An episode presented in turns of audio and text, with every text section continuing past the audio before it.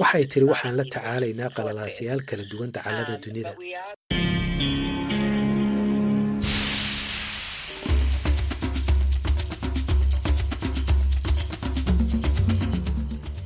Hii ni idhaa ya Kiswahili ya Sauti ya Amerika, VOA, ikitangaza kutoka hapa Washington DC.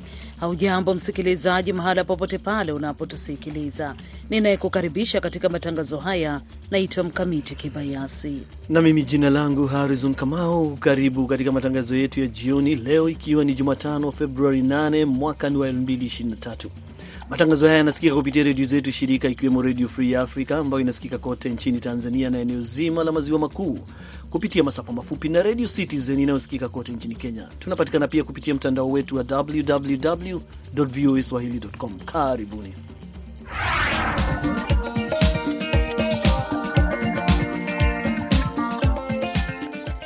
Ripoti tulizo nazo hivi sasa ni kwamba baada ya rais wa Marekani Joe Biden kulihutubia taifa Jumanne usiku, mchambuzi wa siasa za kimataifa anatoa maoni gani?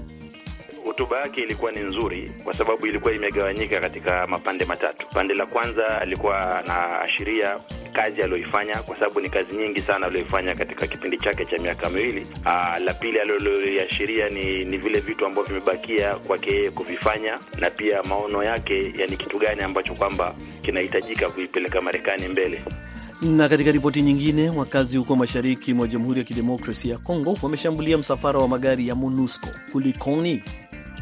Jana magharibi tulipita mchana mzuri, sali enea 17 tukaona konva MONUSCO zinatokea kuyulu. Sasa tulipenda tuwasimamishe tuone vye wanabeba mwizi magari zao, wakapenda wapige masasi ovyo, hawakupenda wafungule milango za magari, ndio tukawatilia majio mbarabara, kupenda tuseme tuone kama wateswa wanabeba rebel M23. Hayo na mengine ni baadhi ya vidokezo vya ripoti utakazozisikia katika matangazo haya ya dakika 30. Kwanza namkaribisha Harrison Kamau ambaye anakusomea habari muhimu za dunia.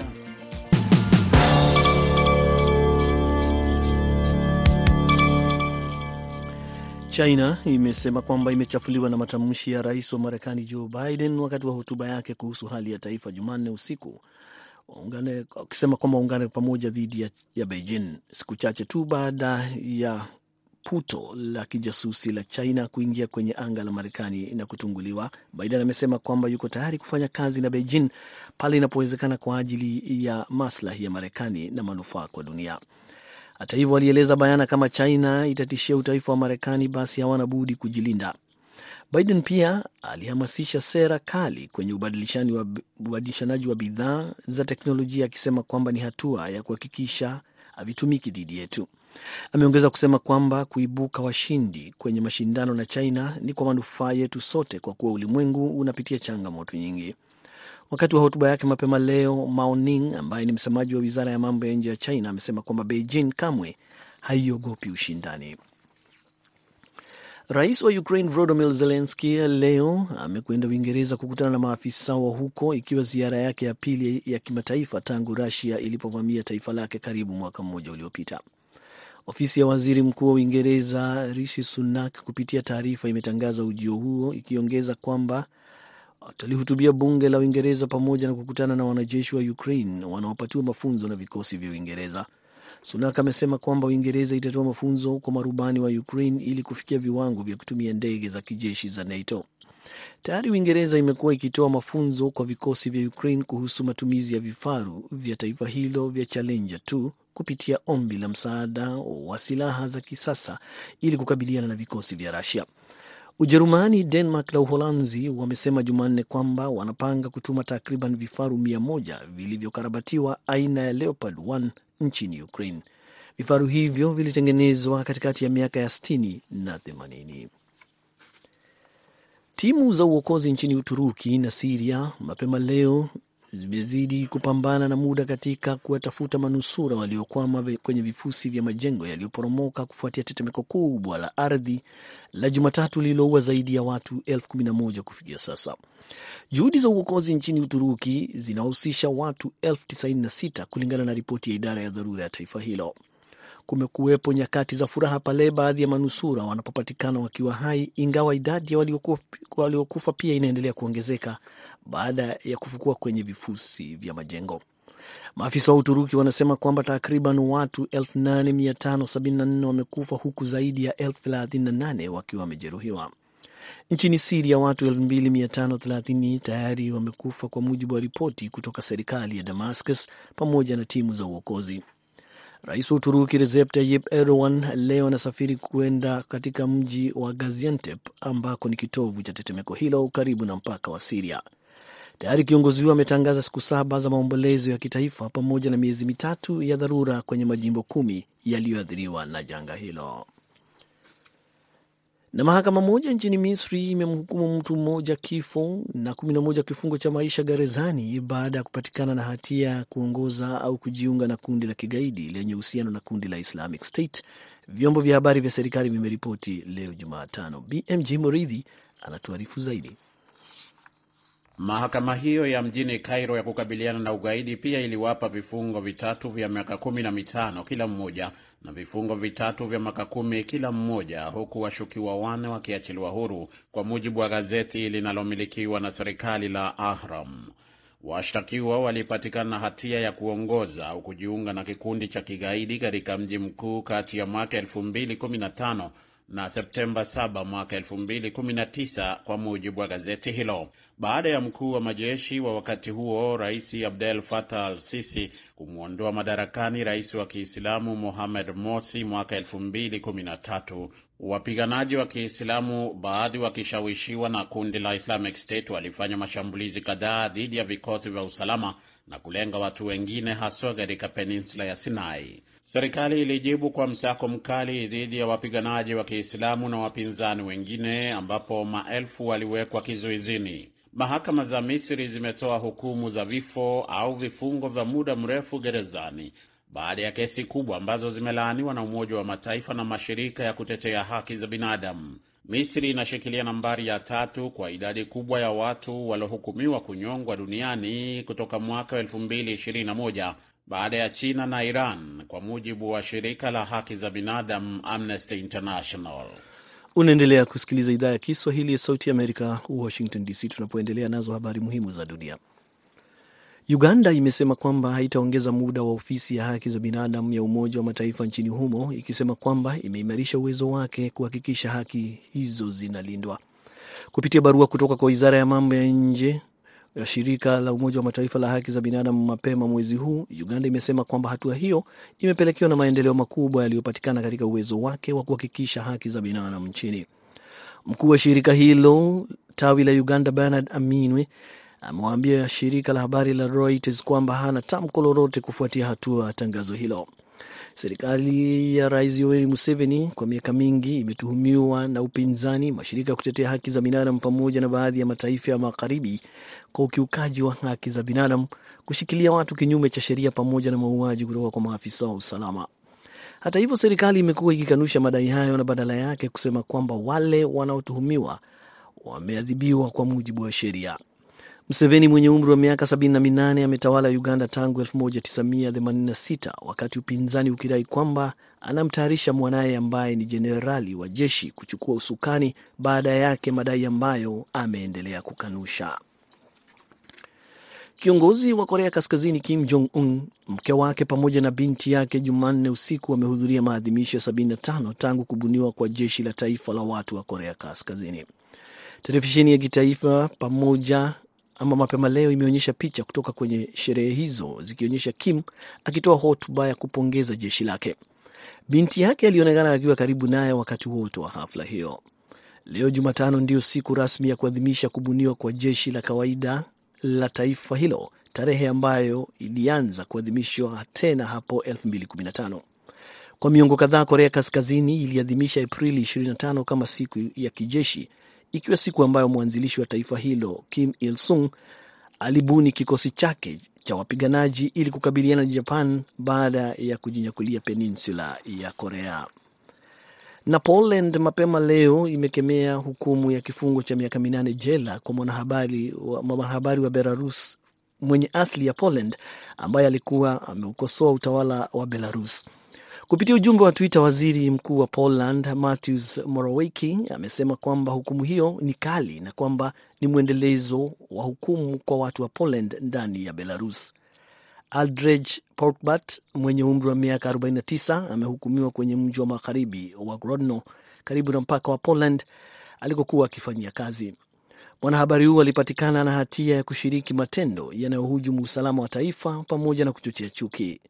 Morawiecki amesema kwamba Poland itafanya kila iwezalo kumsaidia mwanahabari huyo.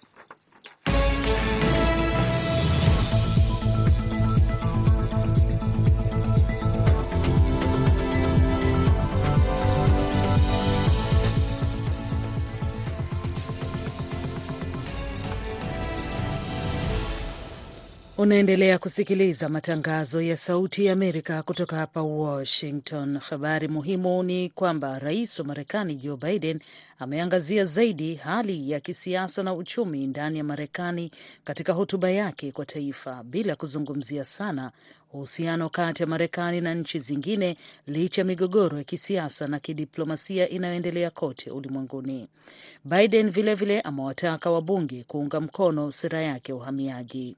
Kenneth Bwire amezungumza na mchambuzi wa diplomasia na uhusiano wa kimataifa Amin Mwidau anayeanza kwa kufanya tathmini ya jumla juu ya hotuba ya rais Joe Biden.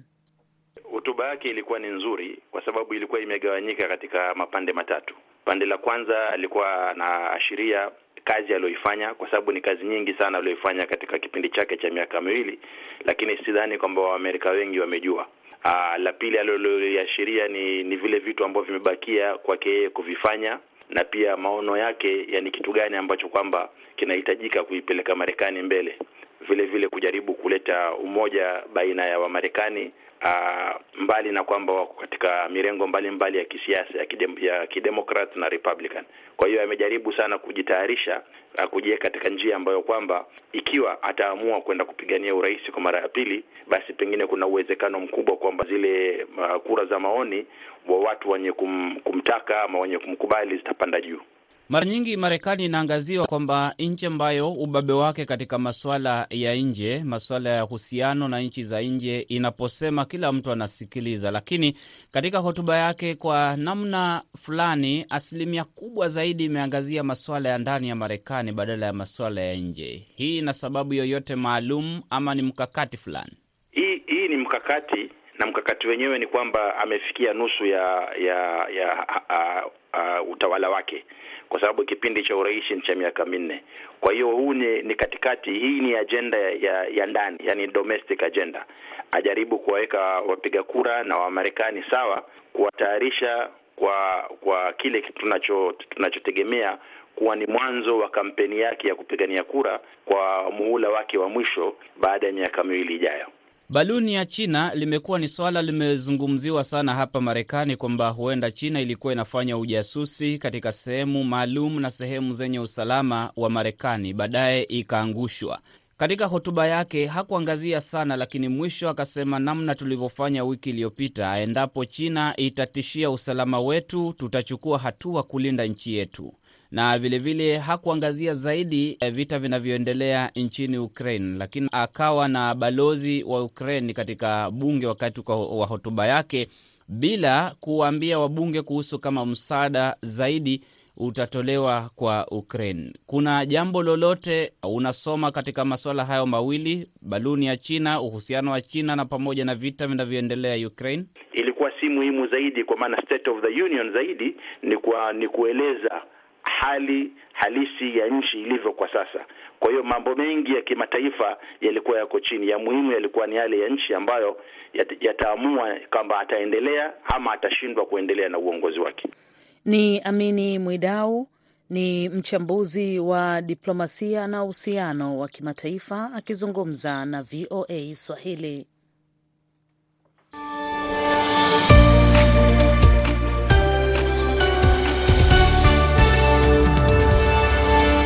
Katika ripoti tofauti ni kwamba wakimbizi huko mashariki mwa Jamhuri ya Kidemokrasi ya Kongo katika eneo la Kanyaruchinya wanaliomba jeshi la MONUSCO na EAC kuondoka nchini DRC.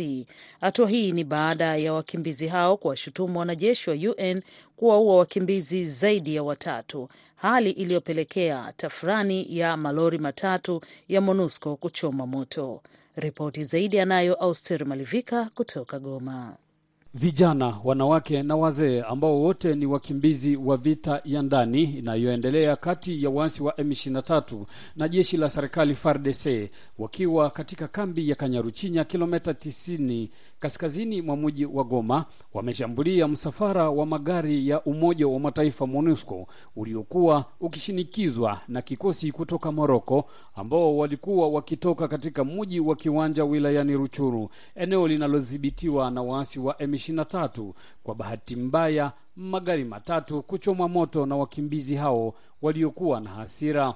Jana magharibi tulipita mchana mzuri, sali enea 17 tukaona konva Monisco zinatokea kuyulu. Sasa tulipenda tuwasimamishe tuone vye wanabeba mwizi magari zavo, wakapenda wapige masasi ovyo, hawakupenda wafungule milango za magari, ndio tukawatilia majio mbarabara, kupenda tuseme tuone kama watezwa wanabeba rebel M23. Sasa walikatala, ndio tukalunguza magari, ndio wamingi walipigiwa masasi. Ninajua waine waine walikufa, wamingi wakalumiziwa tena. Wanawake wakiomba baraza la Umoja wa Mataifa kuwaondoa wanajeshi wa MONUSCO pamoja na wale wa Kenya kutoka muungano wa Afrika Mashariki. Maanake MONUSCO itoke na wale Wakenya watoke, havana hapa kazi. Kama hawavatoshe, tutajipigania sisi wenyewe na tutasema vijana, tutakuwa nyuma ya vijana wetu. Hata wanavaua wataua kumi nao mia moja watakufa tu juu havana hapa kazi. Mi nafika Ruchuru tunakimbia, mi nakia kimbia Goma, kila kitu kinakosekana hapa. Kitu gani? Eske tuko mpei yetu wala hatuko mpei yetu? Sie tuko na usa tuko baesklave wa mpei yetu, kama tuko na Valeri hata hapa njo MONUSCO iende. Eske siviko na mapei zabo Maana kitu tushashindwa Kongo kusudi tujitawale sie wenyewe. Vakenya vaende, va MONUSCO vaende, na havayaona na vataona tu, vataona. Katika tangazo la MONUSCO hapa Jamhuri ya Kidemokrasia ya Kongo, mwakilishi wa Umoja wa Mataifa Bindu Keita amesema kwamba wamesikitishwa na tukio mbaya lililopelekea watu watatu hasa wakimbizi kupoteza maisha wakati wa purukushani kati ya wanajeshi wa MONUSCO na wakimbizi katika kambi ya Kanyaruchinya, na kuwa uchunguzi hivi karibuni unafanyika, lakini wakazi wakiwa na msimamo tofauti. Problemu yenye iko ni moja, wakimbizi hawana tatizo, lakini MONUSCO juzi, siku ya kwanza kulikuwa marshi wanakataa MONUSCO. MONUSCO haizi toka fasi yenye warebere wako ikuje ipite katika watikimbizi. ile ni shida ya kwanza. Sisi wa, wahuni M23 wanaochanganya na soda wa Rwanda wanatufukuza kwetu, kisha MONUSCO itoke kwe, kwenye wabandi wako kwetu kumwa village wakuye wapite fasi yenye sisi tuko. Ile ni jambo ya kunini ya, ya kushangaza. Watu zaidi ya nane wakiwa ndio wamejeruhiwa wakati wa risasi wakiwa kambini. Uhusiano kati ya wananchi wa Jamhuri ya Kidemokrasia ya Kongo na MONUSCO kufuatia ongezeko la makundi ya waasi hasa lile la ADF na M23 katika uangalizi wa Umoja wa Mataifa ukiwa mbaya. Oser Malvika, Sauti Amerika, Goma.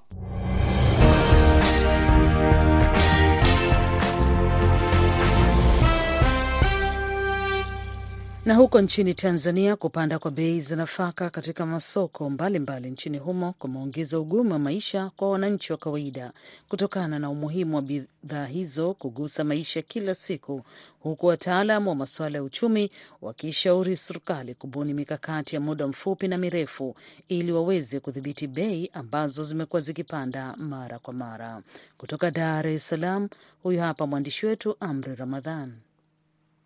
Hali ya bei za nafaka imezidi kuwa gumzo kwa wananchi wengi, huku wale wenye vipato vya kawaida wakiendelea kupata maumivu kutokana na bidhaa hizo kupanda maradufu kila mara, jambo linalofanya ugumu wa maisha kuongezeka huku vipato vikiwa havitoshelezi. Mhadhiri msaidizi wa kitivo cha usimamizi wa biashara chuo kikuu huria Tanzania, Vincent Stanislaus, akizungumza na Sauti ya Amerika, amesema serikali inahitaji kuwekeza kwa kuwa na kilimo cha umwagiliaji ambacho hakitegemei mvua pamoja na kujenga viwanda vya mbolea nchini ili kuwasaidia wakulima kurahisisha kilimo na kupunguza gharama. Kwa hiyo tukifika kwenye hatua ya kuwa na kilimo cha umwagiliaji ambacho hakitegemei mvua, moja kwa moja ni kwamba kilimo kinakuwa kimestahimilika na bei zinaenda kushuka, lakini ni kipindi cha muda mrefu, sio muda mfupi. Lakini pia hata kujenga viwanda vya mbolea vinavyotengenezwa hapa nchini inasaidia pia kwenye kupunguza huo mfumuko wa bei kwenye eneo la vyakula kwa kipindi cha muda mrefu. Aidha, wataalamu hao wanasema kupanda kwa bei za nafaka kila siku ikiwemo mahindi, mchele na ngano kumechangia kwa kiwango kikubwa kuwaumiza wananchi kufuatia gharama za maisha kuongezeka, hivyo kuitaka serikali kutatua jambo hilo kwa mikakati ya muda mrefu na mfupi. Pia mmoja wa wataalamu hao Dr. Eliaza Mkuna ambaye ni msimamizi katika idara ya uchumi ya chuo kikuu cha Mzumbe amesema serikali inatakiwa kufuatilia kwa ukaribu udhibiti wa gharama za pembejeo pamoja na kuwataka wakulima kuwa waaminifu katika upangaji wa bei zao. Bei imepungua kutoka laki moja na ishirini na arobaini huko kuja mpaka angalau elfu sabini elfu ngapi hapo, lakini bado gharama zinakuwa kubwa ya viuatilifu. Pia wakulima wenyewe, masoko haya ambayo tunayazungumzia na msimu ambao unakuja sasa, tunategemea kwamba uaminifu uwepo katika upangaji wa bei na serikali isiweze kuingilia uh, moja kwa moja. Kwa upande wake Profesa Aurelia Kamzora ambaye ni mwenyekiti wa Baraza la Uwezeshaji Wananchi Kiuchumi nchini Tanzania amesema tatizo kubwa linalochangia kupanda kwa bei ni uhuru wa kuyaachia masoko ya pange bei bila ya kuingiliwa na serikali, hali ambayo imekuwa ni maumivu kwa wanunuzi, na wakati huo wakulima wakiwa hawapatiwi ruzuku katika ununuzi wa mbolea na hivyo kulazimika kupandisha bei za mazao yao. Kwa hiyo ukipeleka mbolea watu watazalisha zaidi, inavyoenda kuongeza uzalishaji wa mahindi na watu wakapata mahindi ya kutosha, na mahindi yatakapokuwa mengi kwenye soko, basi hizo bei za nafaka inayoitwa mahindi zitashuka. Hata hivyo, Profesa Kamzora amesema kama serikali itashindwa kutoa ruzuku kwa wakulima, ongezeko la bei linaloshuhudiwa hivi sasa huenda likaongezeka maradufu, hali itakayowatesa zaidi wananchi walio wengi. Amri Ramadhani, Sauti ya Amerika, Dar es Salaam.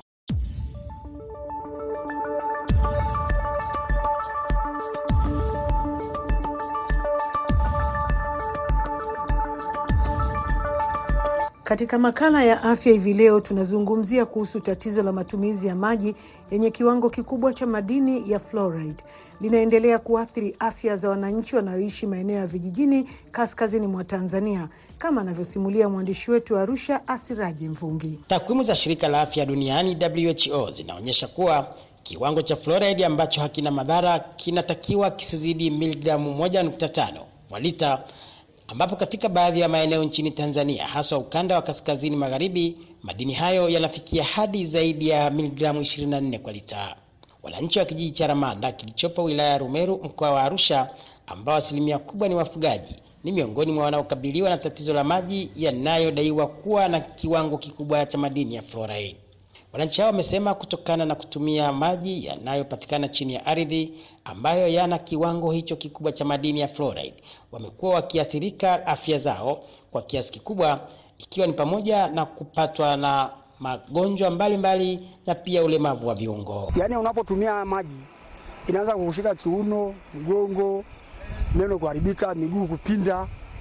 Lakini baada ya mtambo huu kuletwa hapa, tulipoanza kuyatumia naona kama kuna nafuu, kuna nafuu kidogo kwa sasa hivi tulipoanza kutumia katika wiki hii, mpaka hata inaharibu akili, watu hawataelewa vizuri. Kimwambia kitu kitu anakuwa msaulifu kulingana na nini? Maji yenye madini ya fluoride ambayo amesiki. Viongozi wa kata na vijiji wanasema pamoja na serikali kufanya jitihada mbalimbali za kupunguza madini hayo ya fluoride kwenye maji, tatizo bado ni kubwa na linaendelea kuathiri zaidi wazee na watoto, kwa sababu swala la maji hii ambayo iko magadi nyingi imetusumbua sana kama sisi umri wa wazee, mpaka hata meno inatoka.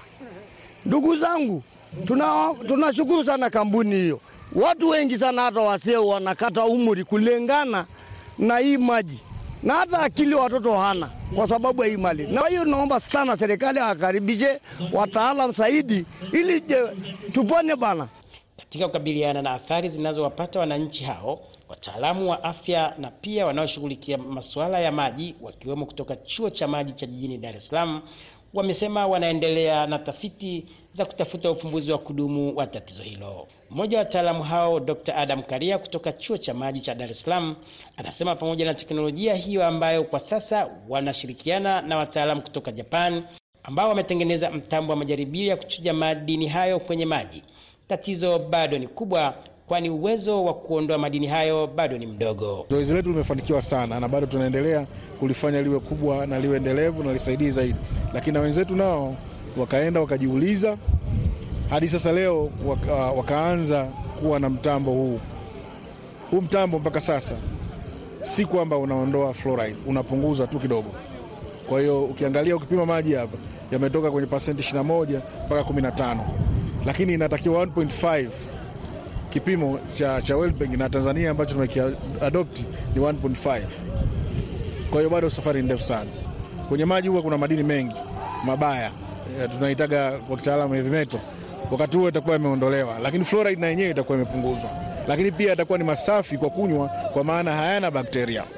Kwa hiyo tatizo linalobaki tu pale kidogo, ambalo research yetu itaendelea sasa, ni kuhakikisha kwamba tunaondoa kabisa fluoride ili tufikie kiwango kinachokubalika cha matumizi ya fluoride kwenye maji.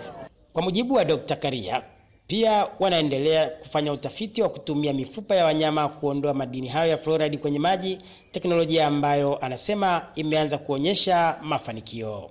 Mwaka 2019 wataalamu wabobezi wa tafiti na teknolojia za kutibu maji kutoka chuo kikuu cha Shunshu cha nchini Japan walianza utafiti wa kutumia teknolojia ya kutibu maji kwa kuondoa kiwango cha madini ya fluoride kwa kutumia nyuzi za pamba. Katika harakati za kuwaondolea wananchi hao tatizo hilo, serikali ya Tanzania pia inaendelea kusambaza maji safi na salama katika maeneo yote ambayo yamebainika kuwa na madini ya fluoride, hatua ambayo hadi sasa imefikia zaidi ya asilimia 60 na bado inaendelea.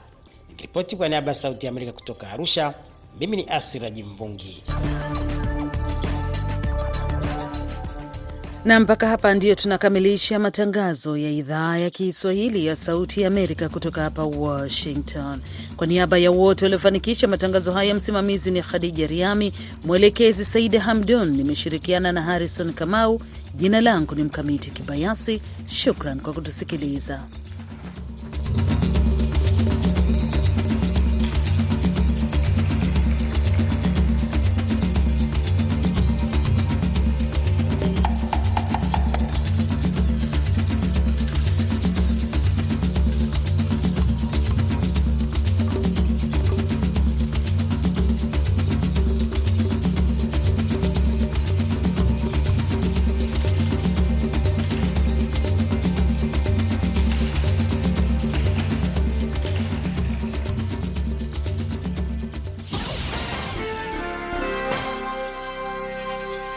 Ifuatayo ni tahariri inayoelezea maoni na msimamo wa serikali ya Marekani. Leo ulimwengu unakabiliwa na athari za moja kwa moja za vita vya kipuuzi vya Putin nchini Ukraine, amesema balozi wa Marekani kwenye Umoja Mataifa Linda Thomas Greenfield. Moja, vita vya Russia dhidi ya Ukraine vimezidisha kwa kiasi kikubwa mzozo wa chakula duniani, amesema. Lakini mpango wa kusafirisha nafaka kutoka bahari ya Black Sea ambao ulikuwa muhimu sana kwa kuulisha ulimwengu wenye njaa haujakidhi mahitaji ya dunia ya nafaka hiyo kutoka Black Sea. Kutokana na hatua ya makusudi ya Russia ya kupunguza shughuli ya ukaguzi, dazeni ya meli zinasubiri kuondoka, amesema balozi Thomas Greenfield. Mpango huu ulitakiwa kuendelea kama ilivyopangwa, kusafirisha tani milioni tano za chakula kila mwezi. Hicho ndicho ulimwengu wenye njaa unahitaji. Naomba wanachama wa Baraza la Usalama la Umoja Mataifa kuungana nasi kwa kuishinikiza Russia kuanzisha tena ushirikiano mara moja. Balozi Thomas Greenfield ametoa wito wa kufuatilia vitendo vilivyochunguzwa vya unyanyasaji wa kingono nchini Ukraine vilivyotekelezwa na wanajeshi wa Russia dhidi ya wanawake, wanaume na watoto. Katika miezi ya karibuni, vita vilichochewa zaidi na Iran na Korea Kaskazini kwa kuipa Russia vifaa vilivyopigwa marufuku. Tangu mwezi Agosti, Iran ilisafirisha mamia ya ndege zisizo na rubani huko Russia na huenda inafikiria kupeleka Russia makombora ya masafa marefu kama alivyobaini balozi Greenfield. Tunaamini Iran inafikiria sasa kuuza mamia ya makombora ya masafa marefu kwa Russia, kinyume na maazimio ya Baraza la Usalama la Umoja Mataifa. Tunaitaka Iran kubadili mwenendo wake na tunamuhimiza kila mtu anayeunga mkono amani kuiomba Iran kufanya hivyo. Mwezi Novemba mwaka 2022 Korea Kaskazini ilisafirisha Russia maroketi yanayorushwa kutoka ardhini pamoja na makombora ili yatumiwe na kundi la Wagner linaloungwa mkono na Russia, kinyume na maazimio ya vikwazo vya Baraza la Usalama la Umoja Mataifa. Marekani inalaani hatua za Korea Kaskazini na Russia na inaitaka Korea Kaskazini kusitisha usafirishaji wa zana hizi ambao ni ukiukaji wa wazi wa maazimio ya Baraza la Usalama la Umoja Mataifa na kuchochea zaidi uchokozi wa Russia na vita dhidi ya Ukraine. Wananchi wa Ukraine vile vile wananchi duniani kote wameathirika sana. Wananchi wa Ukraine wanataka kurudi katika maisha ya kawaida. Wananchi kila mahali wanataka kushughulikia usalama wa chakula na changamoto nyingine za dunia, sio kufanya matatizo hayo kuwa mabaya zaidi. Sasa ni wakati kwa nchi zote kusimama pamoja na kuiomba Russia kumaliza vita hivi vya kipuuzi. Hiyo ilikuwa tahariri inayoelezea maoni na msimamo wa serikali ya Marekani.